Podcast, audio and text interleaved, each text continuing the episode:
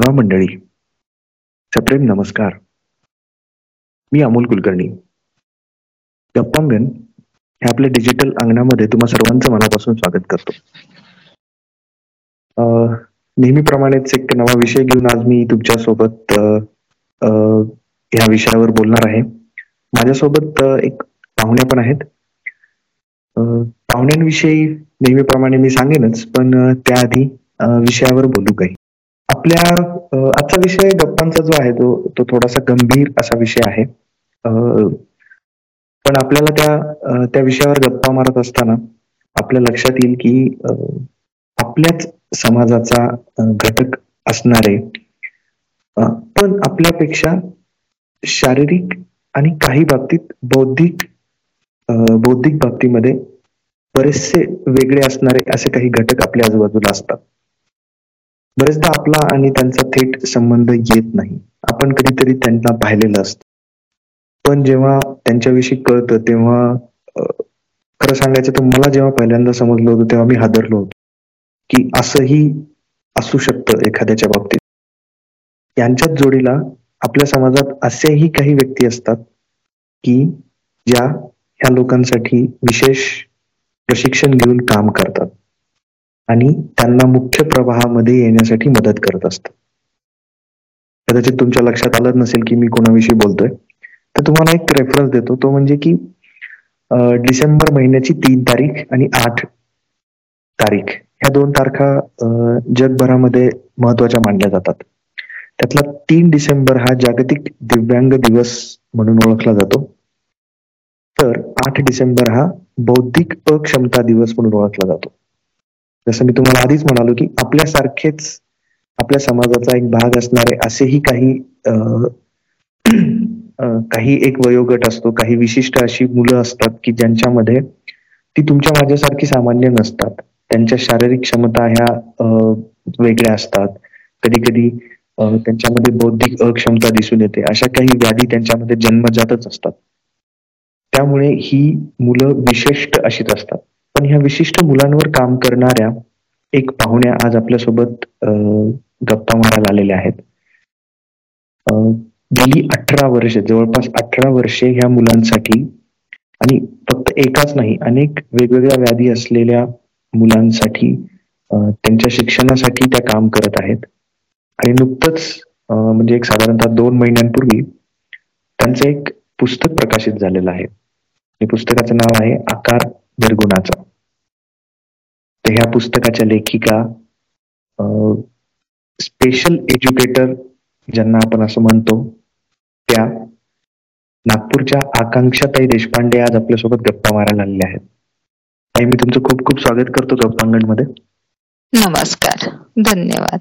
हा जो काही जागतिक दिव्यांग आठवडा आहे जो की तीन ते दहा डिसेंबरमध्ये पूर्ण जगामध्ये हा याच्याविषयी जनजागृती करण्याचा प्रयत्न केले जातात.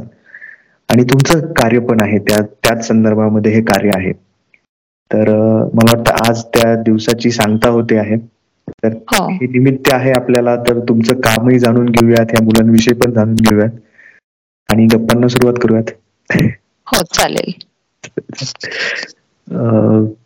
तुम्ही आता एक स्पेशल एज्युकेटर आहात म्हणजे की तुम्ही चाइल्ड सायकोलॉजी मध्ये तुमचं एम ए झालेलं आहे. त्यानंतर तुम्ही समुपदेशन करता ऍडोलसंट काउन्सिलिंग करता ते सुद्धा विशेष मुलांसाठी. हो. तर मला हे जाणून घ्यायचंय की सगळ्यात आधी तर तुम्हाला हे काम का करावं वाटलं? आणि तुम्ही जेव्हा स्पेशल एज्युकेटर म्हणता म्हणजे तुमची ओळख अशी असते तर म्हणजे ते नेमकं काय असतं? काय कसं तुम्ही वेगळ्या आहात इतरांपेक्षा हा. जसं नॉर्मल बीएड असतं तसंच हे या मुलांसाठी सुद्धा वेगवेगळ्या टेक्निक्सनी शिकवावं लागतं. मग त्या टेक्निक्स आम्हाला माहिती पाहिजेत. म्हणून यांचं डीएड बीएड असे प्रकार असतात. मग ते तुम्ही ग्रॅज्युएशन किंवा पोस्ट ग्रॅज्युएशन नंतर करू शकता. बीएड असं बीएड मी बीएड केलं special B Ed post graduation नंतर मी ते केलं. तर ते वेगवेगळे टेक्निक्स शिकायसाठी म्हणून म्हणजे तुम्ही जेव्हा दुसऱ्याला एखाद्याला शिकवत आहात तर त्याच्या आधी आपल्याला काहीतरी त्याच्याविषयी विषयी माहिती पाहिजे आहे. म्हणून हे लिहितानाच आम्हाला स्पेशल बेड मग त्याच्यात वेगवेगळ्या प्रकारचे सब्जेक्ट घेऊन जसं ऑटिझम आहे बौद्धिक अक्षमता आहे सेरेबल पाल्सी आहे असे वेगवेगळे हिअरिंग इम्पेड वाला आहे व्हिज्युअल इम्पेड वाला आहे असे वेगवेगळे प्रकार घेऊन तुम्ही त्यातले विषय चूज करून तुम्ही हे करू शकता. तर मी ऑटिझम आणि बौद्धिक अक्षम असे दोन सब्जेक्ट घेऊन बी एड केलेलं आहे. म्हणून आम्ही लिहितानाच किंवा आमची अपॉइंटमेंट करताना विशेष शिक्षिका हे जर तुमच्याकडे सर्टिफिकेट असेल तरच तुम्हाला पुढे त्या मुलांवर काम करण्याची परमिशन देतात. त्यामुळे तुमचं ह्या मुलांना शिक्षण देण्यासाठीच विशेष असं प्रशिक्षण तुम्ही घेतलेलं आहे त्यामुळे. हो हो. आणि जोडीला तुमचा अनुभव सुद्धा आहे अठरा वर्षांचा त्यामुळे हो. खरंच खूप ही मला वाटतं अशा अशा शाळा सुद्धा तशा कमीच आहेत ना महाराष्ट्रामध्ये महाराष्ट्रामध्ये सध्या संख्या कमी आहे पण जसं आता अवेअरनेस थोडाफार पहिल्यापेक्षा आता जनजागृती खूप प्रमाणात होत आहे तर त्याच्यामुळे शाळांची संख्या वाढत आहे. पण त्याच्यातही काही पालक म्हणतात की आम्ही आमच्या मुलाला अजून त्या विशेष शाळेत घातलं तर तिथून अजून काहीतरी वाईट शिकून येतात. म्हणून अजून म्हणावा तितका मला असं वाटत नाही की जनजागृती झालेली आहे आणि त्यामुळे शाळांची संख्या जरी वाढत असली तरी मुलां मुलांची संख्या त्या शाळेमध्ये वाढत नाही. कारण पालक नॉर्मल शाळेतच घालण्याचा जास्त प्रेफरन्स देतात या मुलांना. पण काही अशी मुलं असतात की त्यांना स्पेशल शाळेचीच आवश्यकता असते. नॉर्मल शाळेत शिकू शकतात पण जे स्पेशल शाळेत वेगवेगळ्या टेक्निक्सनी वेगवेगळ्या शिक्षकांद्वारे शिकतील ते ते नॉर्मल शाळेत नाही शिकू शकत जसं तुम्ही आता उल्लेख केलात की ही मुलं साधारण मुलांपेक्षा वेगळी असतात म्हणजे हो. त्यांना वेगळ्या वेगळ्या व्याधी असतात त्यांच्यामध्ये काही हो. अक्षमता असतात हो. तर मग मला आता ह्या व्याधींबद्दल एक तर जाणून घ्यायचंय की यांची लक्षणं कुठली आहेत आणि ही लक्षणं साधारणतः कोणत्या वयामध्ये लक्षात येतात? हा साधारण यांचे जे माइलस्टोन असतात म्हणजे सोशल स्माइल जर आपण म्हणतो बाळ तीन साडेतीन महिन्यातच आपल्या आईला साधारण चेहऱ्याने ओळखायला लागतं. किंवा आई इकडनं तिकडनं जाताना दिसली तर हातपाय हलवणं आहे किंवा स्माइल देणं आहे तर तिथपासूनच लक्षात येतं किंवा पालथं पडणं आहे. जे माइलस्टोन आहेत ते जर रेग्युलर त्या त्या प्रॉपर वयात झाले नाही तर थोडस तिथे लक्षात येतं. पण साधारणतः एक वर्षाचं बाळ झालं आहे चालत नाहीये किंवा काही बॅबलिंग बोलण्याचे जे आपण बॅबलिंग म्हणतो ते करत नाही आहेत. तर तेव्हा जर पालक जर इतके जागरूक असतील किंवा अगदी यांनी पाहत असतील तर साधारण चार ते पाच महिन्यातच लक्षात येतं की बाळाला कुठेतरी थोडाफार प्रॉब्लेम असावा असं. पण घरातले सगळे मोठे लोक म्हणत असतात नाही छोटा आहे. काही काही बाळ उशिरा बोलतात किंवा उशिरा पालथे पडतात.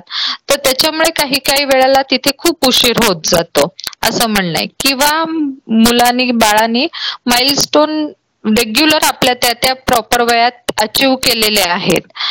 पण कधीतरी म्हणजे एक ऑटिझमचं उदाहरण घ्यायचं झालं तर बाळाचं सगळं व्यवस्थित एक दीड वर्षापर्यंत व्यवस्थित चाललेलं असतं. साधारण दोन शब्द बोलायला लागलेलं असतं. पण अचानक कधी असं लक्षात येतं की सध्या हे बाळ एकच एकटच खेळतं एकाच कोपऱ्यात बसून खेळतं फिरणाऱ्या वस्तूंकडे पाहत आहे किंवा गाड्यांच्या ह्या मुलांना विशेषतः गाड्या जास्त आवडत असतात. तर मग कोणती उशांची गाडी लाव किंवा चमच्यांची गाडी लाव. कशाचीही ते असे गाडीच्या आकाराचे त्याप्रमाणे ते खेळत असतात. मग तेव्हा कुठेतरी लक्षात येतं की याच्यात आता काहीतरी वेगळेपण दिसायला लागलेलं आहे. ओके. म्हणजे ह्या सुरुवातीपासूनच निरीक्षणातून आपल्याला अंदाज बांधता येतो की अंदाज बांधता येतो. हो. आणि त्यानंतर मग त्याच्या काही टेस्ट असतील का? असं काय आहे का? हा मग लक्षात येतं किंवा काही काही वेळेला बोलणार मग दीड दोन वर्षाचं छान बोलायला लागलेलं बोलायला लागलेलं असतं मूल.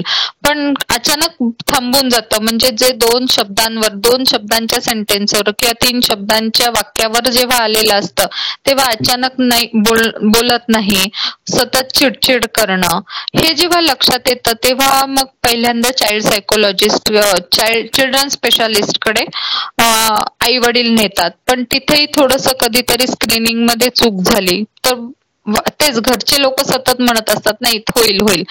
पण मग अशा वेळेस माझं म्हणणं आहे की प्रॉपर वेनी तुम्ही मग चिल्ड्रन स्पेशालिस्ट कडनं मग ऑक्युपेशनल थेरपिस्ट आहेत स्पीच थेरपिस्ट आहेत किंवा पेडॅट्रिक न्यूरोलॉजिस्ट आहेत.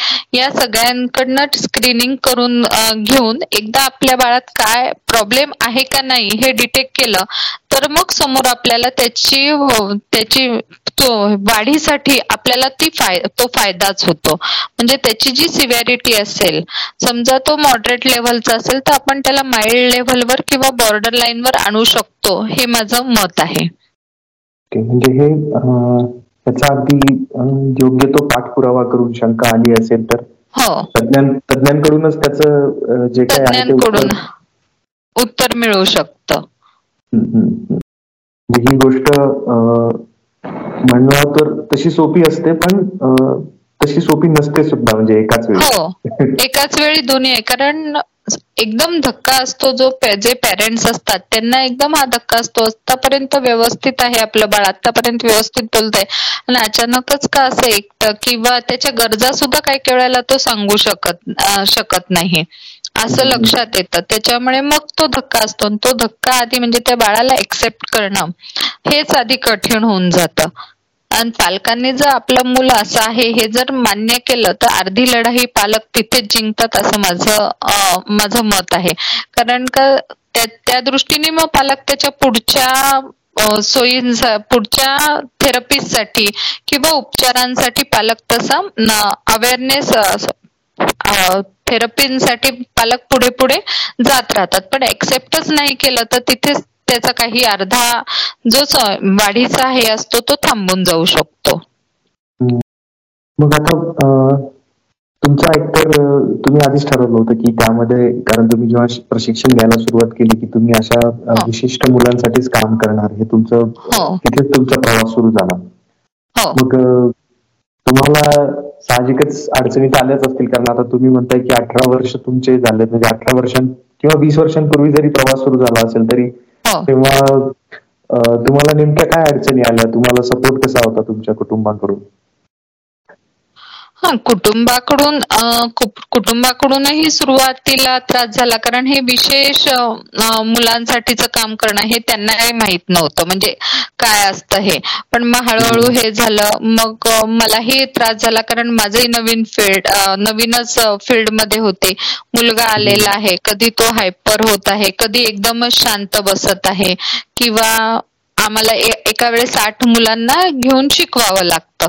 पण मग आठ हो, आठ मुलं जर सो घेत आहोत पण आठ मुलांचा आयक्यू वेगळा आहे त्यांच्या प्रत्येकातल्या क्षमता वेगळ्या आहेत त्यांचे स्किल्स वेगळे आहेत मग अशा वेळेस कोणत्या मुलाला कधी काय शिकवायचं? समजा एका मुलाला मी शिकवत आहे आणि माझ्या सोबतचे सात मुलं रिकामे आहेत त्यांना रिकामं ठेवलं तरी ते हायपर होतात.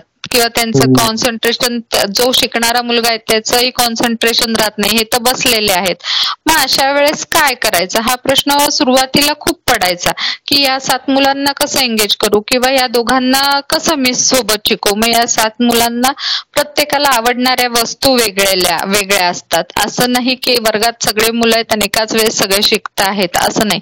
तर आम्हाला आठ मुलांनाच एका वेळेस मग त्यांचे प्रत्येकाचे T L M teaching learning material सुद्धा आम्हाला प्रत्येकाचं वेगवेगळं करावं लागायचं. तर सुरुवातीला खूप त्रास दिला. कधी मुलं हायपर होत होती. मग हा का हायपर झालेला आहे? हे सुद्धा लक्षात यायचं नाही. मग हळूहळू निरीक्षणातून अनुभवातून हे लक्षात आलं की हा याच्यामुळे हायपर होतो. मग तीच कृती जर टाळली तर तोही शांत राहील आणि मलाही जे कोणी शिक्षक असतील त्यांनाही त्याचा फायदा उचलता येईल. अशा पद्धतीने निरीक्षणातून आणि अनुभवातूनच या सगळ्या गोष्टी आम्ही पण शिकत जातो बापरे म्हणजे आपण नुसतं साधारणतः पाहतो की जी मुलं अगदी नॉर्मल असतात त्यांना सांभाळणं हेच खूप मोठं कठीण काम असतं आणि त्यामुळे तुमचे तर तुमच्यासमोर तर आणखीन आव्हान आहेत हो. तुम्ही सांगताय ते मग मला असा प्रश्न पडतो की आता जेव्हा तुमच्याकडे मुलं येतात ज्यांना तुम्ही आता शिकवायला सुरू करणार आहात हो. त्या त्या विशिष्ट याच्यावर तर मग तुम्ही स्वतः त्यांच्या काही चाचण्या करता का? म्हणजे की त्यांच्यात जसं तुम्ही म्हणालात की प्रत्येकाचं ते लेवल वेगळी असते जसं ऑटिझमची हो. वेगळी किंवा क्षमता सुद्धा वेगळी वेगळी असू शकते. तर मग हो. ते जाणून घेण्यासाठी किंवा त्यांची तीव्रता लक्षात येण्यासाठी काही चाचण्या तुम्ही स्वतः करता का? हो. कसं आहे जेव्हा येतो आमच्याकडं तेव्हा तो लेबल घेऊनच आलेला असतो म्हणजे सगळं स्क्रीनिंग पण आम्हालाही त्याची पातळी कोणती आहे हे पाहण्यासाठी आम्ही असेसमेंट करतो. मग पॅरेंट्सला सोबत घेऊन असेसमेंट असेसमेंट करतो की मुलगा अगदी डिलिव्हरीच्या पासून आईच्या डिलिव्हरी पासून पूर्ण सगळं असेसमेंट आम्ही घेतो. म्हणजे केस हिस्ट्री ज्याला म्हणतो आम्ही ते पूर्ण तिथून घेतो. मग लक्षात येतं की बाळाचा कुठपासून वाढीचा ह्या तो थांबलेला होता. आणि मग आता ते जे बाळ आहे ते काय करत आहे आणि त्याची सिव्हिरिटी कशी याच्यासाठी आमच्याकडे वेगवेगळ्या प्रकारच्या असेसमेंट्स आहेत. मग कॉग्नेटिव्ह लेव्हलवर आहे बिहेव्हिअरल लेव्हलवर आहे एडीएल आहे. म्हणजे ऍक्टिव्हिटी ऑफ डेली लिव्हिंग तो रोजच्या गरजा स्वतःचे स्वतः पूर्ण करतोय का त्याला मदत लागते. अशानुसार आम्ही पूर्ण त्याचं असेसमेंट या प्रत्येक प्रकारातलं झाल्यानंतर एक साधारण आराखडा काढतो. की याला ह्या समजा कॉग्नेटिव्ह लेव्हलमध्ये अकॅडमिकमध्ये तो ह्या भाषे भाषा त्याला चांगली येत आहे पण गणितात कच्चा आहे. मग तिथे कोणत्या प्रकारचे आपल्याला टेक्निक्स वापरावे लागतील? अशा प्रकारे आम्ही एक त्याचा पूर्ण मथळा तयार करून घेतो आणि मग एक पुन्हा म्हणजे हे फक्त एका दिवसाचं असेसमेंट पॅरेंट सोबतचं. मग जेव्हा सतत बाळ आमच्याकडे यायला लागतं तेव्हा एक आठ दिवसांनी लक्षात येतं की ह्याला ह्या टेक्निक्स वापरल्या तर हा चांगल्या प्रकारे शिकतो. किंवा ह्याच्या याला एखादं एखाच एखाद्याच वस्तूची आवड असते किंवा सतत कोणतंही काम करताना तीच वस्तू लागत असते सोबत. तर त्या वस्तूचा वापर करून आपण कशी त्याची क्युरियोसिटी किंवा सिटिंग स्पॅन वाढवू शकतो? अशा प्रकारचं आम्ही स्वतःसाठी अनालिसिस करून घेत असतो.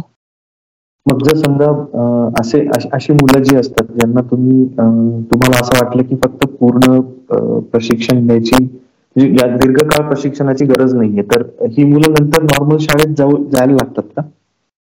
असं काही हा जर बॉर्डर लाईन असेल आमच्या भाषेत हे चार ते पाच प्रकार असतात. Borderline mild moderate profound आणि सिव्हिअर समजा बॉर्डर लाईनचा मुलगा आहे तर त्याला आम्ही काय करतो की को एज्युकेशन म्हणतो म्हणतो इन्क्लुझिव्ह एज्युकेशन अर्धा वेळ त्याला स्पेशल शाळेत ठेवतो आणि अर्धा वेळ नॉर्मल शाळेत ठेवतो. पण नॉर्मल शाळेत सुद्धा त्याला कोणीतरी सोबत एखादी स्पेशल एज्युकेटर तिथे जाऊन शिकवते. वर्गात नॉर्मल शाळेतल्या वर्गातल्या मुलांसोबत बसून त्याला तो पाठ सोप्या पद्धतीने कसा शिकवता येईल हे पाहून म्हणून सोबत एखादी स्पेशल एज्युकेटर जाते. असं काही शाळात नाही. शाळांचं टायअप झालेलं असतं नॉर्मल शाळेशी.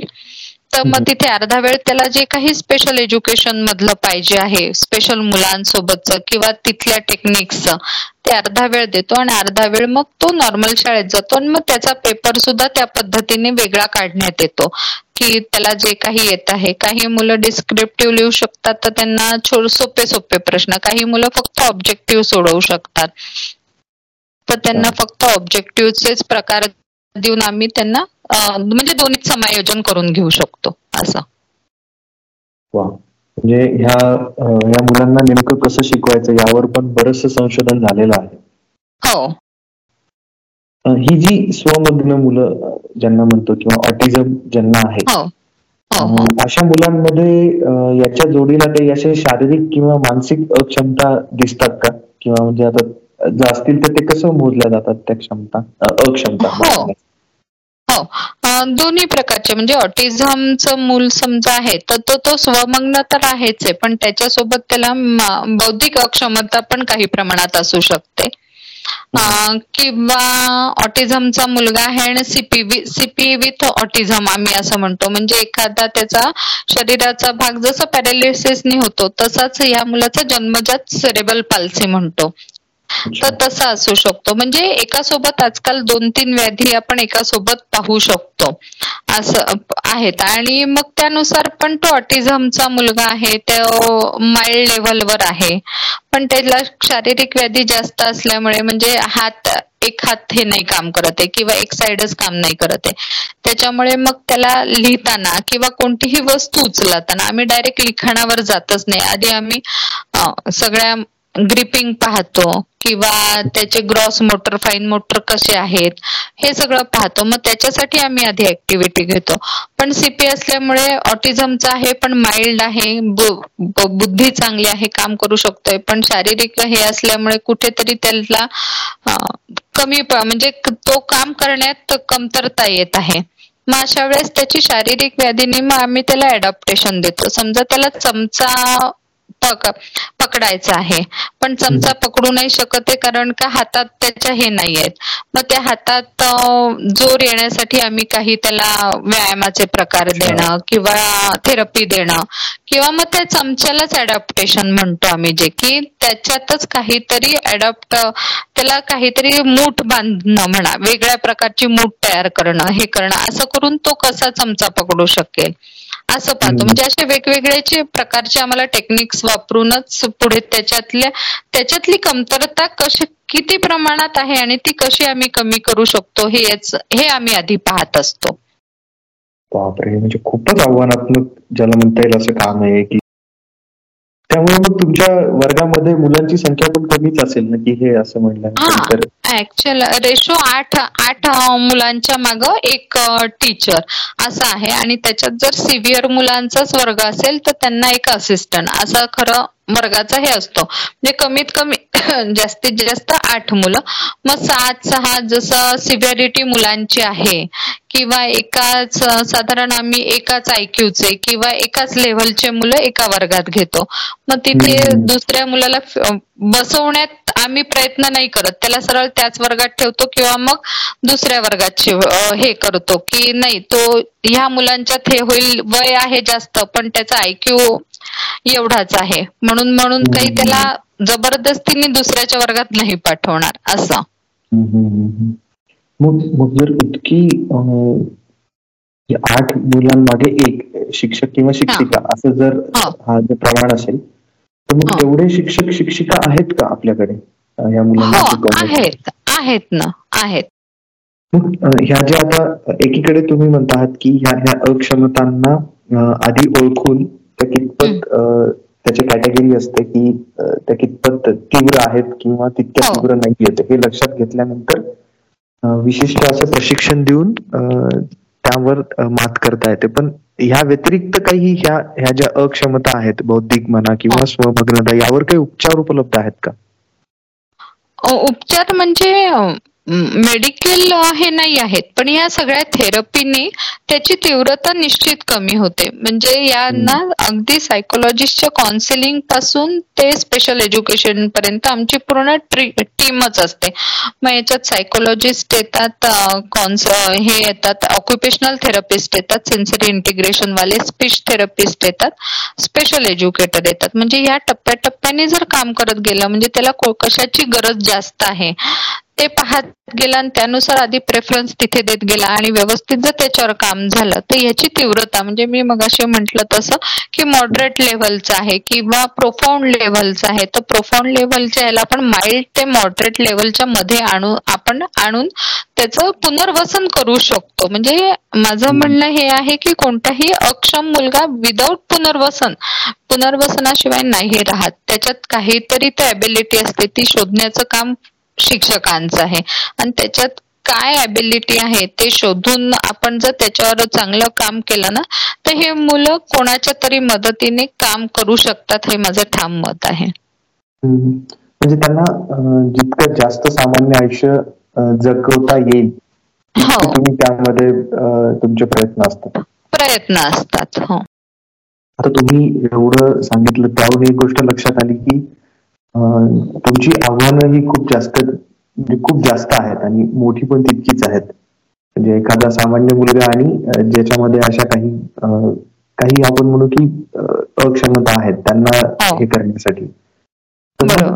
असा प्रश्न येतो की मग आता तुम्ही शिकवत आहात एखाद्या मुलाला तर तो स्वमग्न आहे. तर मग त्याला शिकवत असताना तुम्हाला भाषेची पण अडचण येतच असेल ना?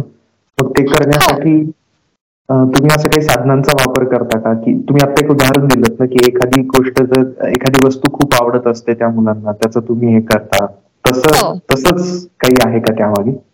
हा साधनांचा वेगवेगळ्या साधनांचा वेगवेगळ्या मटेरियलचा उपयोग करावा लागतो इथे. आणि पहिले म्हणाल तर भाषेची त्याची जी मातृभाषा आहे म्हणजे त्याच्यातूनच शिकवण्याचा आमचा प्रयत्न असतो. म्हणजे जे कोणी मराठी असतील ते मराठी हिंदी असेल तर हिंदी. काही हा अशी. तर ती मातृभाषा तो घरूनच शिकत असतो. हेच आहे की त्यांना एक्सप्रेसिव्ह डिसेप्टिव्ह लँग्वेज असते पण एक्सप्रेसिव्ह लँग्वेज नसते. मग अशा वेळेस आम्ही काही साईन लँग्वेजने शिकवतो त्यांना. काही विशिष्ट साईन्स असतात. त्या साईन लँग्वेजने जर मुलगा नॉन वर्बल असेल बोलूच शकत नसेल आणि आपल्या गरजा सांगू शकत नसेल तर मग अशा वेळेस समोरच्यालाही प्रॉब्लेम जातो. मग असं होतं मुलगा चिडचिड करतो आहे हायपर होत आहे. मग का हायपर होत आहे? हे शोधावं लागतं. मग अशा वेळेस समजतं की त्याला काहीतरी त्याच्या मनात आहे पण तो सांगू शकत नाही. मग आम्ही वेगवेगळ्या प्रकारचे फ्लॅश कार्ड मग समजा त्याचं पोट दुखत आहे. तर मग त्याला सतत ते तुझं पोट दुखतंय का? डोकं दुखतंय का? अशा वेगवेगळ्याच फ्लॅश कार्ड्स आहेत किंवा साईन आहे. पोटाला हात लावायचा डोक्याला हात लावायचा. अशा वेगवेगळ्या टेक्निक्सने आम्ही त्यांना शिकवत असतो. एक उदाहरण दिन माझ्याकडे एक मुलगा होता. सुरुवातीला खूप हायपर होता. म्हणजे मलाही त्याला समजायला जवळपास महिनावं लागला. मी त्याच्या घरी होम व्हिजिट द्यायची. मी त्याच्या घरी गेले की सुरुवातीला तो रडायला लागायचा. मग त्याची आई पण खूप चिडचिड करायची. त्याला हे करायचं तर होतं. शिकवायचं आहे त्याला स्टेबल करायचं आहे. तो त्याच्या कोणत्याच गरजा म्हणजे आपल्या दैनंदिन गरजा सुद्धा सांगू शकत नव्हता. हळूहळू मी त्याच्याशी सुरुवातीला काहीच नाही. दहा मिनिटच खेळवून गप्पा मारून. पण मग एक आठ दहा दिवसांनी त्याला मी घरी गेलेली आवडायला लागली. मग माझी वेळ झाली की बरोबर तो त्याच्या रूममध्ये तयार होऊन बसायचा. माझ्यासाठी पाणीचा ग्लास स्वतः आणून ठेवायचा तिथे. असं. आणि मग असं लक्षात आलं मग हळूहळू हळू मी त्याच्याशी बॉल खेळणं म्हणजे त्याला कोणत्याच ग्रीप नव्हत्या. बॉल खेळत गेली. म्हणजे आमचं जवळपास महिना दीड महिना खेळण्यातच गेला. त्याच्याशी गप्पा मारणं खेळणं. पण त्याच्या पॅरेंट्सलाही मी समजावून सांगितलं मला एकदम शिकवायला काहीच हरकत नाही पण त्याची ती मानसिकताच नाहीये अजून. तो एक तर शाळेत जात नाहीये. त्याची आपण आता सुरुवात केलेली आहे जी तो काहीतरी सहा सात वर्षाचा असेल जी अडीच तीन वर्षाची सुरुवात व्हायला पाहिजे होती. त्यांनाही ते लक्षात आलं. मग आम्ही असं खेळत मग हळूच त्याच्या हातात मी कलर देत गेली. म्हणजे असं वेगवेगळ्या ह्यांनी त्याला आधी माझा त्याचा रॅपो एस्टॅब्लिश केला. मग हळूहळू त्याला काय आवड काय आवडतं पाहिलं तर त्याला चित्रकला खूप आवडायची. ड्रॉइंग करणं कलरिंग करणं. हे मग त्याचाच उपयोग करून मग आधी रंग शिकवले मी त्याला. रंगांची ओळख मग ते फ्लॅश काढणे. म्हणजे अशा वेगवेगळ्या टेक्निक्स मग घरातल्याच वस्तू गोळा करून ह्यातला हा कलर मला आता शोधून दे. मग हे लक्षात आलं की तो लक्षात लवकर ठेवतोय बुद्धीत त्याच्या पटकन जात आहे. पण हायपर असल्यामुळे मग त्याला वेगवेगळ्या ब्लँकेट थेरपी दे बॉल थेरपी दे पावडर थेरपी दे असं करत करत आदित्यला मी शांत केलं. आणि शांत करत करत मग आज तो दहावी पास झालेला आहे. दहावी पास होऊन त्याला पैशांची ओळख हे ते सगळं झालेलं आहे. आणि आता एका पेट्रोल पंपावर काम करतो आहे तो. आईच्या मदतीने तिथे जातो काम करतो घरी येतो. म्हणजे इथपर्यंत आपण त्यांना त्यांचं पुनर्वसन करू शकतो. किती किती छान उदाहरण आहे की आणि हे हे याच्यातून लक्षात येतं की प्रत्येक मूल हे स्पेशल असतं. म्हणजे त्यासाठी ट्रीटमेंट ही वेगळीच असणार. सगळ्यांना हो. सारखं काही नसेल. नाही. म्हणजे थोडक्यात यांना शिक्षण दिल्यानंतर त्यांच्यामध्ये असे काही सकारात्मक बदल दिसून येतात. हा सकारात्मक बदल दिसून येतात. मोस्टली सत्तर ते ऐंशी टक्के मुलांच्यात सकारात्मक बदल दिसून येतात. काही खूप हायपर आहेत किंवा काहींची खूप सिव्हिअरच आहेत सुरुवातीपासून. मग तशा पण याही मुलांना आम्ही पायावर उभं करण्याचा प्रयत्न करतो. असं नाही की ते त्याच्या वयाच्या अठराव्याच वर्षी विसाव्या पंचवीसाव्या वर्षी पण थोडंफार तरी ते स्वतःच स्वतः काहीतरी अर्थार्जन करतील याकडे आमचं पूर्ण लक्ष असतं. मग त्याला कोणता ट्रेड हे शोधायचा हे करायचं असं आम्ही शोधतच राहतो. म्हणजे हा नुसता बसला नाही पाहिजे. हे ध्येय आहे. की तो सामान्य लोकांप्रमाणे नाही दहा हजार पण दोन हजार ते त्याच्या पॅरेंट्ससाठी खूप असतात. की आज माझ्या मुलाने दोन हजार कमवून आणले ही गोष्ट खूप असते. तर ते आणि सर्वसामान्य लोकांच्या सोबत राहून तर तो प्रयत्न आम्ही करत असतो.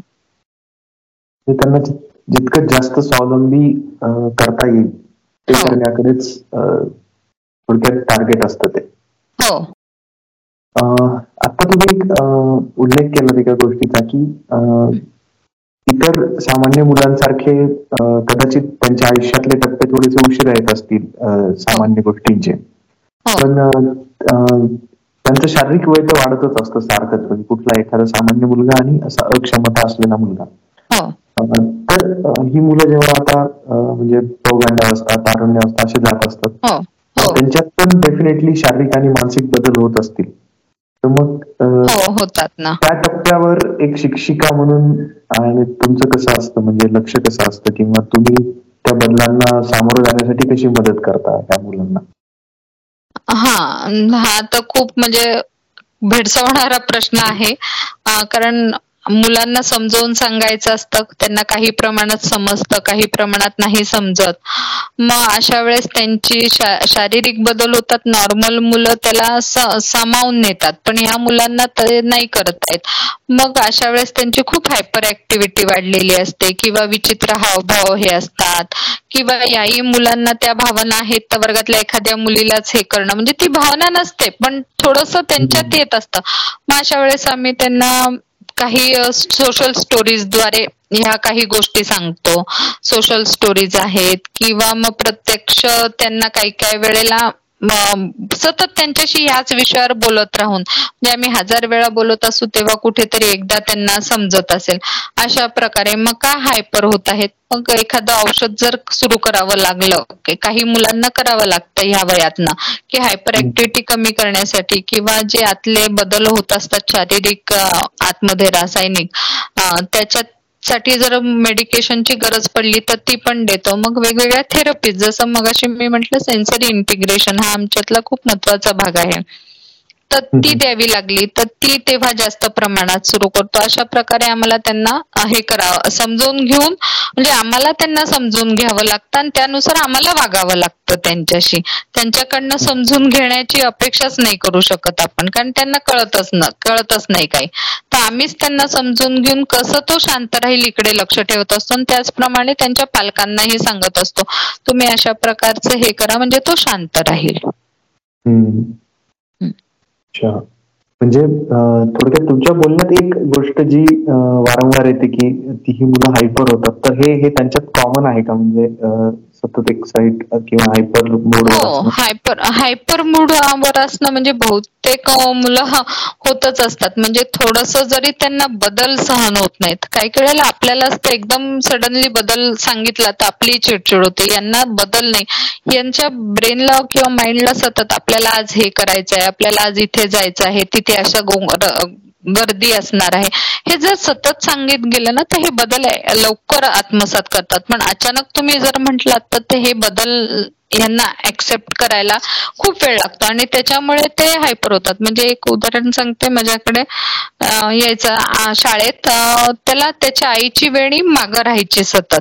आणि त्याला ती सवय झालेली असते असायची. कधीतरी एखादं मुलाला आम्हाला पकडून प्रॉम्प्टनी उभं करायला म्हणजे त्यांना काही मुलं उभं पण राहत नाही तर त्यांना पकडून उभं करायला प्रेयरमध्ये. नाही तर ते सतत फिरत असतात. प्रेयर आहे किंवा काही पिटी घेत आहोत किंवा ह्याच्या तसं जर आमची वेळी माझी कोणाची वेळी पुढं झाली तर तो पटकन माग येऊन माग करायचा. किंवा पुन्हा तेच झालं आमचं काही लक्ष नसायचं तर तो सरळ येऊन केस ओढायचा किंवा हायपर व्हायचा. हे सुरुवातीला आम्हाला कळायचं नाही. मग लक्षात आलं मग त्याच्या आईशी जेव्हा भेट होतो गेली सतत मग लक्षात आलं की ह्याच्या आईची वेडी किंवा ह्याच्या आईचं मंगळसूत्र असं असतं तर त्याला ते सगळ्यांचं तसंच पाहिजे असतं. म्हणजे इतकी हायपर ऍक्टिव्हिटीची साधी साधी कारण असतात पण ती शोधावी लागायची लागतात. असं. बापरे. हे. फारच कठीण आहे तुमचं काम. म्हणजे फार म्हणजे हो. ते आता आम्हाला सवय होऊन गेली समोरच्याला वाटत तस खरंच कमाल आहे म्हणजे ज्या पद्धतीनं कारण आता हे हे तुम्ही एक वेळीच उदाहरण दिलं. दुसरं एखादी. असेल तिला आणखीन कुठलं तरी तिच्या तिच्या मनावर एखादा वेगळा पद्धतीचा ठसा वेगळा. हो असंच झालं होतं एकदा की मी त्याच्या होम विजिटला गेली होती मला तिथून फंक्शनला जायचं होतं. म्हणून रोजच्या पेक्षा थोडीशी माझं सगळंच वेगळं होतं की फंक्शनला इथूनच जायचं आहे म्हणून. तर माझे लोमते कानातले मी मी कधी घालत नाही. तर पण तेव्हा फंक्शन होतं थोडस व्यवस्थित तयार करून लोमते कानातले घालून गेली होती. आणि ती मला पाहिल्याबरोबर ती मुलगी एकदम अशी विचित्र वागायला लागली माझ्या अंगावर यायला लागली हायपर म्हटलं आजपर्यंत कधी न झालेली मुलगी अशी का बरं करत आहे एकदम. आणि तिला ते सांगता येत नव्हतं पण ती सतत माझ्याकडे पाहत होती आईकडे पाहत होती रडत होती. आणि शेवटी तिने अटॅक केला. म्हणून मी माझ्या मला काय वाटलं माहीत नाही. म्हणून मी माझ्या हातातल्या बांगड्या काढ हे काढ. पण हे लक्षात नाही आलं की मला कानातले काढून ठेवायचे. तरी तिचं रडणं थांबे ना मग मी कुठेतरी माझ्या क्लिक झालं की माझ्या हातचे रोजचे कानातले वेगळे आहेत ते पाहून तर नाही. आणि जसे मी कानातले बाजूला काढून ठेवली माझी टिकली सुद्धा वेगळी होती ती बाजूला काढून ठेवली तेव्हा एकदम ती शांत झाली. हे लक्षात आलं की तिला माझ्यातला आजचा बदल तिला मान्य नव्हता. आणि तो तिने एक्सेप्ट नाही केलेला. त्याच्यामुळे ती इतकी हायपर झाली होती. बापरे. म्हणजे ही मुलं म्हणजे जास्त अटॅच पण असतात अटॅच म्हणजे त्यांचं ऑब्झर्वेशन खूप छान असतं. ऑब्झर्वेशन खूप छान असतं. आणि रोजचं हे आणि सडन माझ्याही हे लक्षात आलं नाही की मला असं वाटलं तिने आता मला कोणत्याही ह्याच्यात ते बघायची सवय तिला लागून गेली असेल. पण ते तिच्या ब्रेनने एक्सेप्ट नव्हतं केलेलं. त्याच्यामुळे तो बदल तिला एकदम हे नाही झाला. त्याच्यामुळे ती चिडून गेली.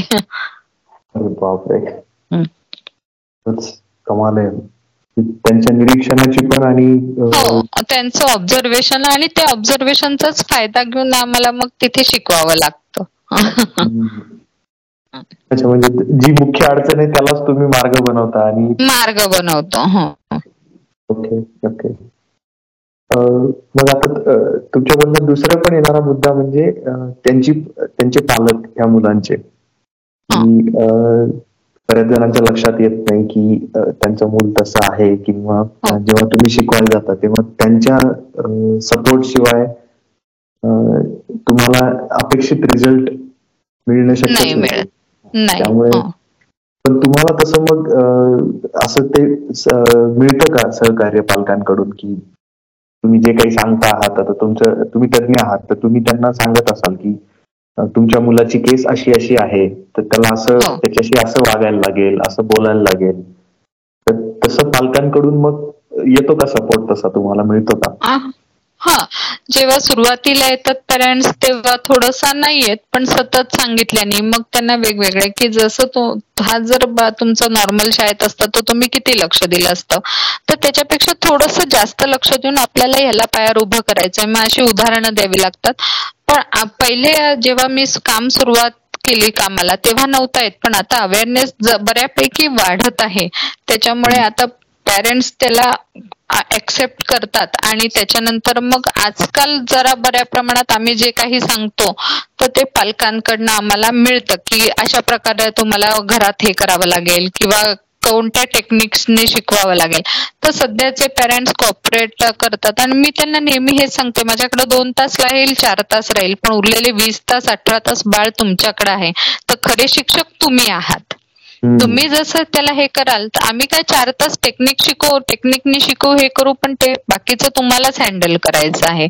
तर पण आजकाल मिळतात मिळतोय प्रतिसाद. बरोबर. जस जसं त्याचा अवेअरनेस वाढत जाईल तसं आणि तुमच्यासारखे जे तज्ञ असतात त्यांच्या मार्गदर्शनाने पण फरक पडतोच की फरक आहे तेवढं मात्र आहे. मग आता ही जी मुलं आहेत यांना एखादं एखाद्या ठिकाणी आपण घेऊन जातो आहोत. समजा बागेत घेऊन हो. जातो आहोत किंवा हो. सांगितलं मुलं आहेत म्हटल्यानंतर घेऊन जाणार आपण त्यांना. हो, त्यांच्यासाठी अशा काही सोयी केलेल्या आहेत का ज्या चटकन लक्षात येत नाहीत आपल्याला पण त्यांच्यासाठी असतात प्रवासात असतील किंवा असं कुठं काही आहे का? हा प्रवासात म्हणाल तर आता कंपल्सरी रॅम्प म्हणजे एखादा जर व्हीलचेअर वरचा आहे तर व्हीलचेअर वरची सोय ठेवणं व्हीलचेअर जाईल असा रॅम्प करणं काहींना म्हणजे आजकाल इंडिया कमोडल हे करणं अशा छोट्या छोट्या मायनर गोष्टी करतात. पण तेच आहे की मुलांना नेताना मॉलमध्ये नेत आहात किंवा बॅग बागेत किंवा कोणत्याही फंक्शनला मग अशी मी म्हंटल तसं त्यांना आधी प्रिपेअर करा. अचानक मनात आलंय म्हणून आपण उठलोय बागेत गेलोय आणि उठलोय म्हणून मॉलमध्ये गेलोय तर तो मुलगा नक्कीच तुम्हाला कॉपरेट करणार नाही. तो तिथे बाहेर गेल्यावर हायपर होईलच.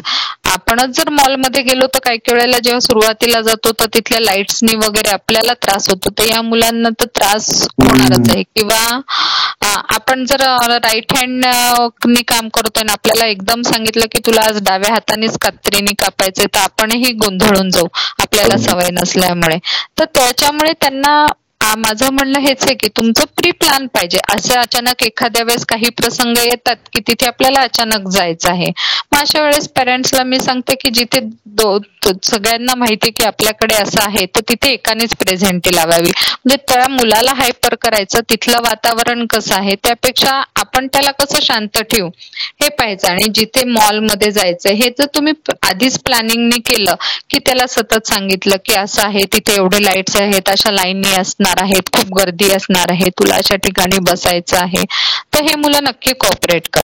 मला मला आता तुमचं हे ऐकल्यानंतर लक्षात येते की यांना स्पेशल चाइल्ड का म्हणतात? कारण ते खरंच त्यांना स्पेशल ट्रीटमेंटच द्यायला लागते. हो बरोबर आहे. त्यामुळे ते खऱ्या अर्थाने स्पेशल चाइल्ड आहेत की हो.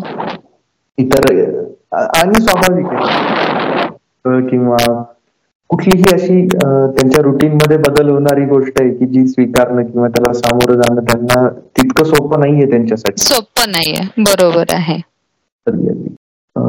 मग असे जे अशा मुलांचे जे पालक आहेत नातेवाईक आहेत किंवा ओव्हरऑल एक आता आपण सुद्धा त्या सोसायटीचा भाग आहोत की आपल्या हो. बघण्यात असे जेव्हा येतात तर अशा ज्या केसेस असतात त्यावर त्या जर तुमच्यासमोर असतील किंवा जर तुम्ही अशा ठिकाणी आहात की जिथं अशी मुलं आहेत तर त्या केसमध्ये. किंवा त्या परिस्थितीमध्ये ह्या मुलांसाठी कुणी पण त्या मुलाचे पालक नातेवाईक किंवा एक सामान्य समाजाचा भाग म्हणून इतर लोक काय करू शकतील ह्या मुलांसाठी? किंवा अशा परिस्थितीत त्यांनी नेमकं काय केलं म्हणजे सगळ्यांसाठी चांगलं राहील? हा. हे सांगेन की लोक सतत ना त्या मुलाकडे किंवा त्या पालकांकडे विचित्र नजरेने पाहत असतात. मी खूपदा अनुभवलेलं आहे. आपल्याला जर असं एखादं दिसलं तर त्यांची नजरच म्हणजे पाहणाऱ्याची नजरच वेगळी होऊन जाते. किंवा तो खूप एखाद्या वेळेस अचानक त्याला कितीही समजून नेलेला आहे किंवा त्याला कितीही आधी प्रिप्लॅन करून सांगून नेलेला आहे. पण त्याला वेळेवर तिथे काय होईल होत तो सांगू शकत नाही. मग त्याच्यामुळे तो चिडतो किंवा हो, एखाद्या हॉटेलमध्ये गेलाय तर खालीच फतकल मांडून मांडी घालून बसेल ओरडेल. मग अशा वेळेस ते आजूबाजूचा जो समाज असतो ना लोक असतात ना ते त्या पॅरेंट्सला अरे माझा जो मुलगा एवढा असता तो दोन लावले असते खुर्चीत बसवलं असतं. पण तुम्ही हा विचार करा ना की त्याला काय प्रॉब्लेम आहे? किंवा ती आई का तिथे हतबल झालेली आहे त्याला वरती उचलून बसवण्यात किंवा त्याला शांत करण्यात? हा तुम्ही आधी विचार करा तर आजूबाजूचे लोक विचार विचित्र नजरेने बघणं किंवा बडबड सुरू करणं हे करतात. तर ते आधी थांबवा. समोरच्याला काय प्रॉब्लेम आहे. का तो तसा करत आहे? याचं कारण शोधायचं किंवा त्या पालका पालकांना किंवा तिथे जी सिच्युएशन आलेली आहे त्याला आधी हँडल करायचा प्रयत्न करा समजून घ्या आणि मग त्याच्यावर तुम्ही रिॲक्ट व्हा असं माझं म्हणणं आहे. नसेल ते जमत तर निदान कृपया करून शांत तरी बसावं. कारण मी अशी खूप वेळा आम्ही अनुभव घेतलेले आहेत. आम्ही हॉटेलमध्ये गेलेलो होतो सगळ्या मुलांना घेऊन एखाद्या मुलाला थोडासा धक्का जरी लागला तरी तो हायपर व्हायचा. कितीही आम्ही प्रयत्न केला की नाही याला धक्का नाही लागला पाहिजे पण गर्दीत नेताना लागला तो हायपर झाला. मग जो आजूबाजूचा एकदम कसं विचित्र बोलणं किंवा तिथून निघून गेले हॉटेलमधनं तर ते हे चांगलं नाहीये. तर तुम्ही काय प्रॉब्लेम येतोय? तर ही आपल्यासारखीच मुलं आहेत. दोन हात दोन नाक दोन हात एक पाय दोन पाय आपल्यासारखीच आहेत. तर त्यांना काहीतरी कुठेतरी तुमच्यापेक्षा कमी आहे बुद्धी कमी आहे म्हणा किंवा शारीरिक हे कमी आहे म्हणून त्यांना वाळीत नका टाकू. एवढंच माझं म्हणणं आहे. किती सोप्या गोष्टी असतात की ज्या आपण करू शकतो. म्हणजे त्यांना मदत हो. होत नसेल तर किमान त्यांची अडचणी वाढवू तरी नाहीत आपण. वाढवू तरी नका. इतकं हे सहज सोपी गोष्ट आहे की जी आपण करू शकतो. जर तुमच्या आजूबाजूला कोणीही असं असेल एखादं मूल विशिष्ट हो. असेल तर. मग आता आपल्याकडे एक नेहमीचा येणारा असा एक प्रश्न असतो की जर अशी मुलं आहेत आणि ही यांना काही विशिष्ट अशी ट्रीटमेंट एक प्रशिक्षण असं आवश्यक आहे तर यामध्ये मग शासन असं काही करतं का? की ह्या मुलांच्या भविष्यासाठी त्यांच्याकडे काही योजना आहेत का? किंवा शासनाकडून अशा काही शाळा चालवल्या जातात का? किंवा आणखी म्हणायचं तर काही एनजीओ तर नक्कीच असतील ना की? हो. की ज्याच्याविषयी जिथून मदत मिळू शकते ह्या मुलांना त्यांच्या आई वडिलांना तर मग याची माहिती कुठे मिळेल?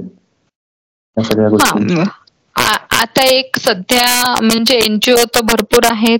त्याच्यानंतर शासनाच्याही शाळा आहेत. आणि आता अवेअरनेस वाढतोय. हे तसा शाळाही शाळांचं प्रमाणही वाढत आहे. आणि आता दोन तीन महिन्यातच एक ऍप निर्माण तयार होत आहे. सप्तर्षी फाउंडेशन म्हणून आहे. तर त्यांचा एक ऍप तयार होतो एक जानेवारी किंवा मोस्टली फेब्रुवारी मध्ये जसं आपल्या नॉर्मल लोकांना एका ऍपवर क्लिक केल्यावर सगळ्या गोष्टी समजतायत तसं यांच्यासाठी सुद्धा एक ऍप तयार होतोय तर दोन तीन महिन्यातच. तसं सरकारही खूप आता खूप नवीन नवीन योजना युडीआयडी कार्ड आणत आहे उन्नती कार्ड आणत आहे.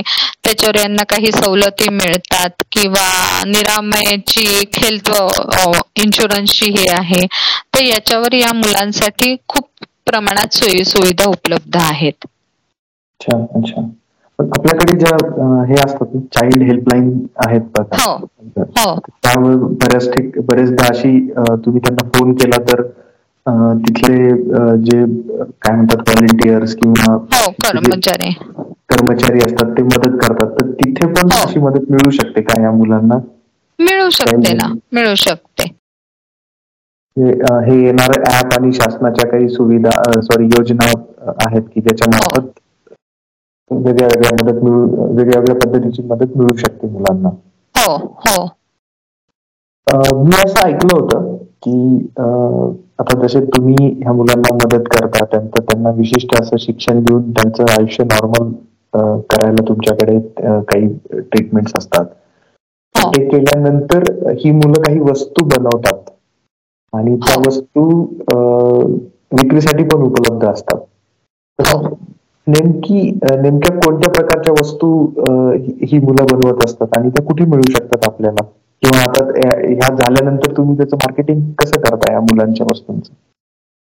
हा प्रत्येकातलं कौशल्य वेगळं आहे प्रत्येकातली क्षमता वेगळी आहे. म्हणजे कोणी कटिंग करतं कोणी पेस्टिंग करतं कोणी फोल्डिंग करतं कोणी नुसतं पॅकिंगच करतो कोणी वजन काट्यावर मोजण्याचा. तर आम्ही या मुलांच्यातली क्षमता म्हणजे स्किल कोणता आहे हे पाहतो त्याला डेव्हलप करतो. आणि हे मुलं तोरण बनवणं म्हणजे आर्टिफिशियल फुलांचे मोत्यांचे तोरण बनवणं पंट्या पेंट करणं राख्या करणं इवन फायली तयार करणं आपल्याला लागतात ते. स्क्रीन प्रिंटिंगचं काम गुढी करणं असे वेगवेगळे साबण तयार करणं. माझे काही मुलं उदबत्त्या तयार करत आहेत धूप तयार करत आहेत. म्हणजे असे वेगवेगळ्या प्रकारचे फुलवाती आम्ही नवीन आता मध्ये आणल्या होत्या बाजारात. पूर्ण तुपात बुडवलेल्या फुलवाती. मग असे प्रत्येकाचं. मग काही मुलगी फक्त तुपात बुडून फुलवाती फ्रीजमध्ये ठेवते. मग त्याच्यानंतर तिला पुढचं स्किल नाही जमत तर त्याला म्हणजे असं ग्रुप वर्कनेच टीम वर्कनेच आम्ही काम करतो. मग ती दुसरी कोणी असेल ती फुलवाती काढून छान सेट करणं. मग काही जण पॅकिंग करणं. अशा प्रकारचे आम्ही वेगवेगळ्या म्हणजे खूप सारे मुलं हे काम करत आहेत. काही जण एम एस सी आय टीच्या परीक्षा पास झाल्या आहेत. तर कॉम्प्युटरवर फक्त डाटा एंट्रीचं काम करणं. सेट गळ्यातले कानातल्याचे सेट्स बनवणं. म्हणजे असे वेगवेगळे. आणि ह्याचं मार्केटिंग आम्ही म्हणजे दुकानात दुकानात जाऊन किंवा आपल्या ओळखीच्या व्हॉट्सअप फेसबुकवर हे करून अशा प्रकारचं मार्केटिंग करत असतो. जिथे जिथे आम्हाला स्टॉल लावायची परमिशन देत आहात देतात. म्हणजे दिवाळीत गणपतीत अशा ठिकाणी आम्ही स्टॉल्सही मुलांना घेऊन जाऊन स्टॉल्स लावतो. अच्छा अच्छा. म्हणजे जर अशी जी प्रदर्शन असतात की जी तुम्ही म्हणल्यासारखं गणपती किंवा दिवाळी अशा सणांच्या वेळेस असतात तिथे आवर्जून जायला हो जायला हवं. आणि आम्ही मुलांना नेतो सोबत. म्हणजे त्यांच्या शिफ्ट म्हणजे दिवसभराचा असेल तर सकाळी दोन तीन तास तू थांबायचा त्याच्यानंतर तू थांबायचा. असं आम्ही अल्टरनेट म्हणजे त्यांना समाजाला लक्षात येतं. तिथे येणाऱ्या लोकांना लक्षात येतं की खरंच ह्या मुलांनी बनवलेलं आहे. आणि ही मुलं आपल्यासारखी काहीतरी करू शकतात. तर यांना थोडीशी मदत केली तर काय हरकत आहे? काही मुली आईला म्हणजे जे भाजणीचं पीठ वगैरे हे तर त्या सगळ्या डाळी वगैरे भाजून द्यायसाठी मदत करतात. वेगवेगळ्या प्रकारचं म्हणजे प्रत्येकातच एक स्किल असेल असं नाही म्हणू शकत. त्यातलं स्किल शोधून ते कसं डेव्हलप करायचं? हे आम्ही एकाच प्रोडक्टमध्ये चार ते पाच मुलांना एकत्र करून ते पूर्ण प्रोडक्ट पूर्ण तयार करतो. कधी कधी मला वाटतं त्यांच्यामध्ये कला पण असते चांगली. जशी तुम्ही चित्रकलेचा हो. उल्लेख केलात. हो. तर त्याची पण काही अशी प्रदर्शन वगैरे कधी भरवता का तुम्ही? चित्रकलेची चित्रकलेचं हे ते नाही भरवलेलं अजून म्हणजे असं. पण हे यांच्या केलेल्या वस्तूंचे प्रदर्शनात आम्ही ठेवतो किंवा स्टॉल लावतो. आणि मग सरळ दुकानातनही आम्ही की हे हे असं असं केलेलं आहे हिनी केलेलं आहे. तुम्ही ठेवून पहा तुम्हाला कसा रिस्पॉन्स येतो सांगा. नाही आला तर आम्ही आमच्या वस्तू घेऊन जाऊ. एवढ्या अशा बोलीवर आम्ही तिथे ठेवून येतो. पण चांगला रिस्पॉन्स आलेला आहे आतापर्यंत अरे वा. मग असं काही तुमच्या निरीक्षण आहे का तुमचं की ज्या कामामध्ये एकाग्रता लागते अशी कामं ही मुलं चांगली करू शकतात? असं काही असतं का? असं नाहीये एकाग्रता. म्हणजे मी असं नाही म्हणू शकत की आज माझ्याकडे जो पाचशे पंट्यांचं काम आलं आहे आणि त्यांना चार दिवसातच द्यायचंय तर मी तेवढ्या कमी अवधीत नाही घेऊ शकत. कारण का आज जर तो मुलगा शंभर पंट्या पेंट करत आहे तो उद्या एका पंटीला सुद्धा हात लावणार नाही तो पेंट करायसाठी. कारण त्याचा मूड आहे त्याची हाय सिव्हॅरिटी किती आहे? किंवा घरूनच काय कधीतरी काय होतं की बिनसलेलं असतं. म्हणजे काहीतरी घरून त्याला पाहिजे असतं किंवा वेळेची काहीतरी इकडचं तिकडे वेळ झालेली असते. यांना जरी काही काही वेळ मुलांना घड्याळ कळत नाही पण त्यांच्या माइंडमध्ये इतकं घड्याळ ते फिक्स असतं की त्यांचं घरून काही बिघडून आलेलं असेल ना तर ते शाळेत काहीच रिस्पॉन्स देतच नाही. कितीही त्याच्या मनासारखं केलं हे केलं तरी. त्याच्यामुळे एकाग्रता नाही म्हणणार मी पण अशी विशिष्ट असते काही मुलांच्यात असते काहींच्यात नसते. म्हणजे प्रत्येकाचं मी सांगूच शकणार नाही की या मुलाच्यात इतकी एकाग्रता आहे. आज तो एकाग्रताने शंभर पंटाने चारशे पंटे पेंट करेल पण उद्या दोन दिवस हातही लावणार नाही. असंही होऊ शकत. म्हणजे शाळेत येऊन नुसतंच तो बसा त्याला बसायचंच असेल. किंवा फिरायचंच असेल पूर्ण शाळाभर आणि आपण त्याच्यामागे लागलो अरे करणं रे करणं रे काम आलंय आपण आपण नुसतीच बडबड करू. काम आलंय तो काम आलंय हा शब्द त्याला माहीत असेल तर तो करेल ना. म्हणजे कळत असेल की काम आलंय आपल्याला उद्या द्यायचं आहे. हे तसं नाही होत. हा असं नाही होत. त्यामुळे जर समजा दिवाळी आहे तर गणपतीच्या आधीपासूनच आमची दिवाळीचे त्याच्या आधीपासूनच पंट्या पेंट करणं त्या हे करणं त्याच्यावर डिझाईन करणं मग त्या पॅकिंग करणं मग कोणी मुलं फक्त वाळवायचंच काम करतात. मग तिथे काही मुलं फक्त देखरेखच करतात की कोणी येणारा मुलगा पटकन पंटी घेऊन सोडत तर नाहीये ना म्हणजे इथपासून सगळं आम्हाला पूर्ण प्री प्लॅन करून करावं लागतं. म्हणजे खरं खरं टीम वर्क असं आहे हो. सगळ्यांचं.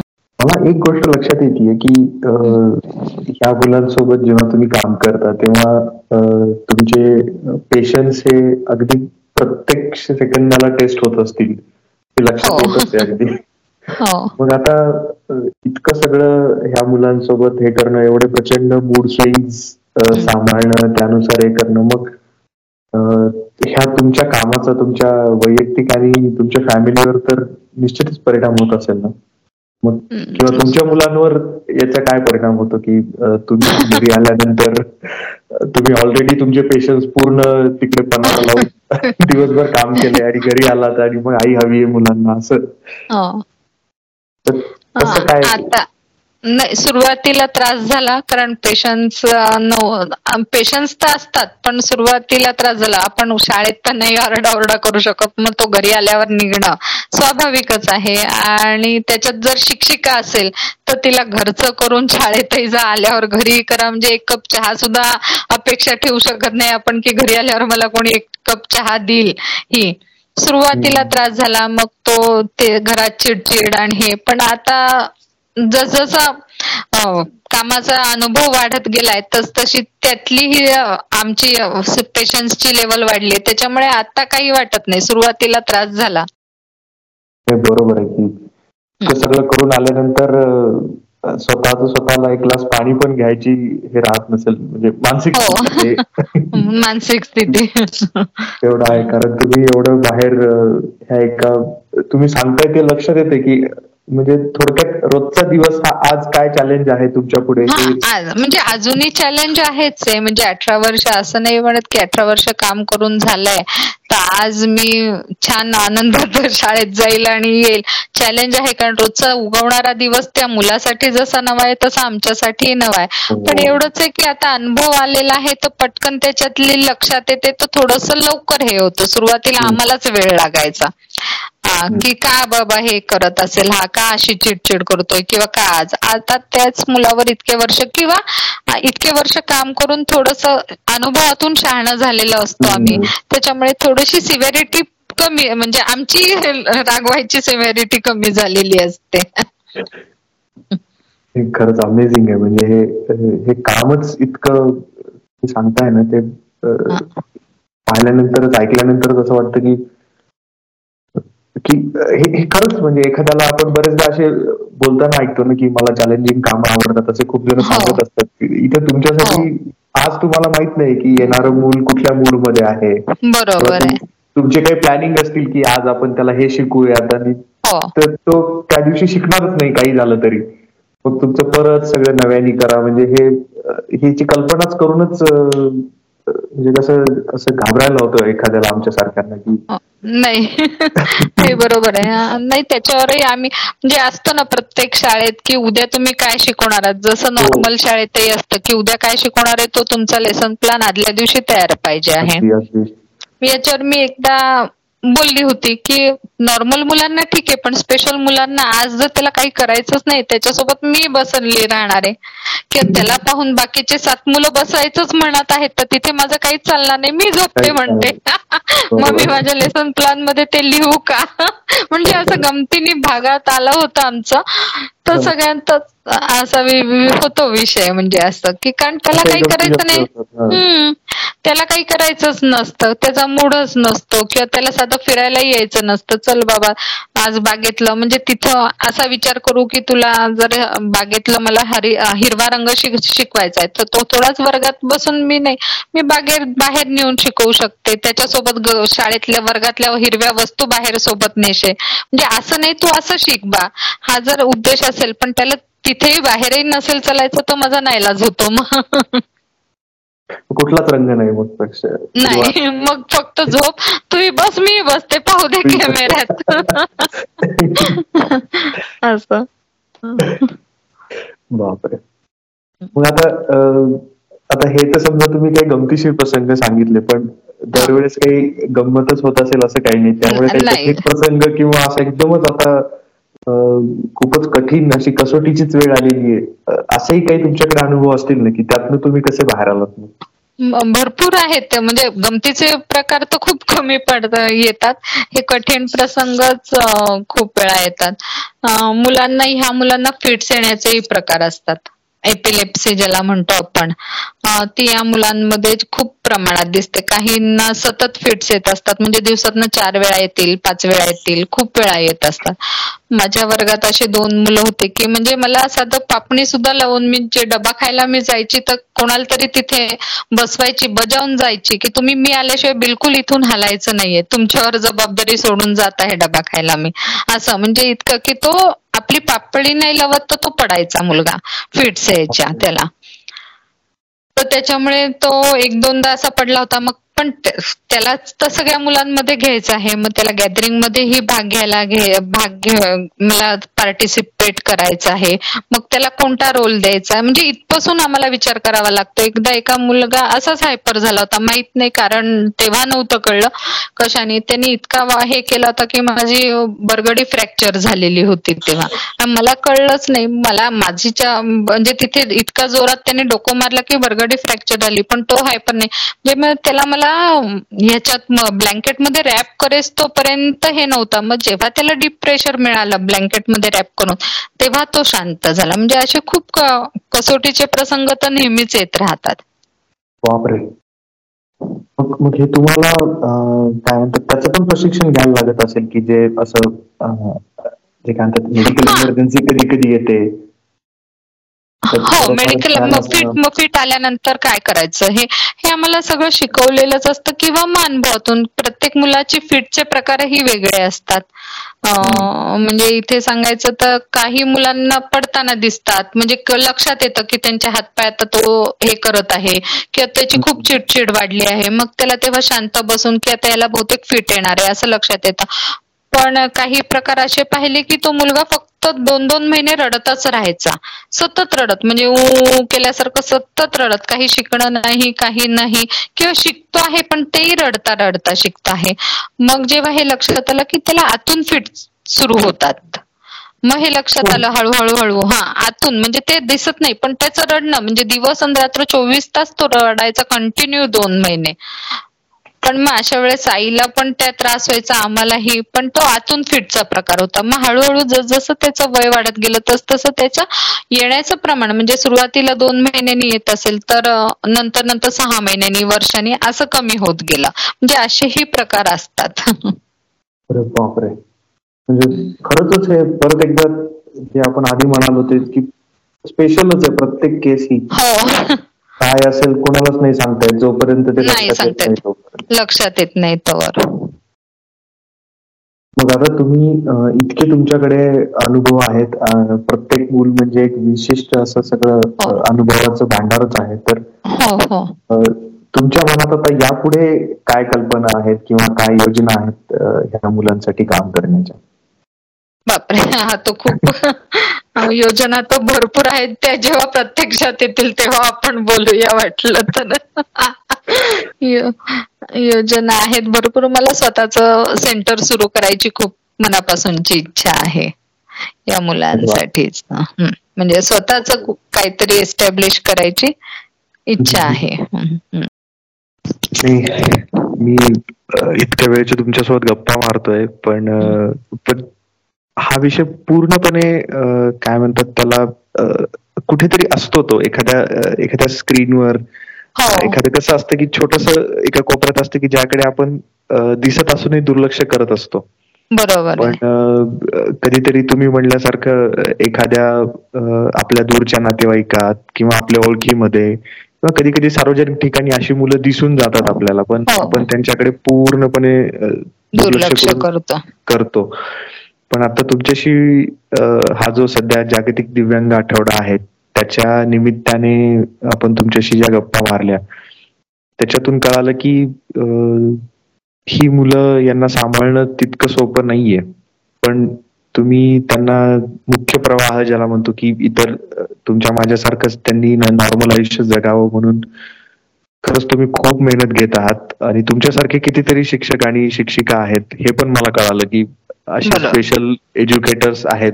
जो माझा पहिला प्रश्न होता की खरं तर त्या प्रश्नाचं पूर्ण गप्पांमध्ये उत्तर मिळालं की स्पेशल एज्युकेटर म्हणजे काय? तर तुम्ही हे जे काही सांगितलं त्यामध्येच ते ते उत्तर इतकं मोठं आहे की हे हे त्याचं उत्तर की आम्हाला काय काय करायला लागतं? त्यामुळेच तुम्ही स्पेशल आहात. त्या मुलांचं मुलं जितकी स्पेशल आहेत त्याहीपेक्षा तुम्ही जास्त स्पेशल आहात. नाही त्यांना सांभाळून आणि म्हणजे खरं आहे ना की तिथे तुमच्याकडे तो म्हणतात ना की तो टीचिंगचा वन वे मार्ग झालाय तुमच्या केसमध्ये की हो. तुम्हाला तुम्हाला त्यांच्याच कलानी शिकवायला लागतं की तुम्ही ठरून नाही जाऊ शकत इतर शिक्षकांसारखं. आणि हे कळतही नाही ना की मी त्याला शिकवते हे त्याला किती शिक कळलंय हे कळतच नाही पटकन. जसं नॉर्मल मुलांचं आपण इव्हॅल्युएशन करतो किंवा काही से पण आपण शिकवतच राहतोय शिकवतच राहतोय. कळतच नाही आम्हाला की आम्ही बोललेलं कळतंय की नाही त्याला. असंही काही काही वेळेला होतच ना. म्हणजे हा बघा म्हणजे त्यांच्या परीक्षा घेणं हे सुद्धा एक नवीन चॅलेंजेस असणार की हो. तुम्ही त्याला भले दोन अधिक दोन चार तो आज लिहितोय चार पण परीक्षेत त्याला विचारलं तर तो चार लिहिलंच याची काही खात्री नाहीये. खात्री नाहीये. जरी त्याला समजलं असेल तरी. त्यामुळे हो. सगळ्याच बाबतीत तुम्हाला काय म्हणतात त्याला क्रिएटिव्हिटी तयारच करावी लागत असेल की आता परीक्षा घ्यायची त्याची प्रत्येक प्रत्येक मुलासाठी परीक्षा वेगळी. परीक्षा वेगळी. सगळ्यांसाठी नाही त्यामुळे खरंच खूप कठीण काम तुम्ही इतकी वर्ष झाली करता आहात. आणि त्याहीपेक्षा मला कौतुकाची गोष्ट ही वाटते ताई की तुम्ही असं नाहीये की आता बस झालं खूप काम झालं. तुमच्याकडे योजना आहेत की तुम्हाला आणखीन काहीतरी या मुलांसाठी करायचंय. ही गोष्ट मला विशेष वाटते. की तुम्ही ते सोडून नाही दिलं कुठल्याच इतक्या वर्षांमध्ये की होत नाहीये म्हणून. तुम्ही ते करत गेलात आणि अजूनही तुमची करायची इच्छा आहे प्लॅन्स आहेत तुमच्याकडे. हो. त्यामुळे तुमच्या तुमच्या कामाला मनापासून सलाम असंच म्हणावं लागेल.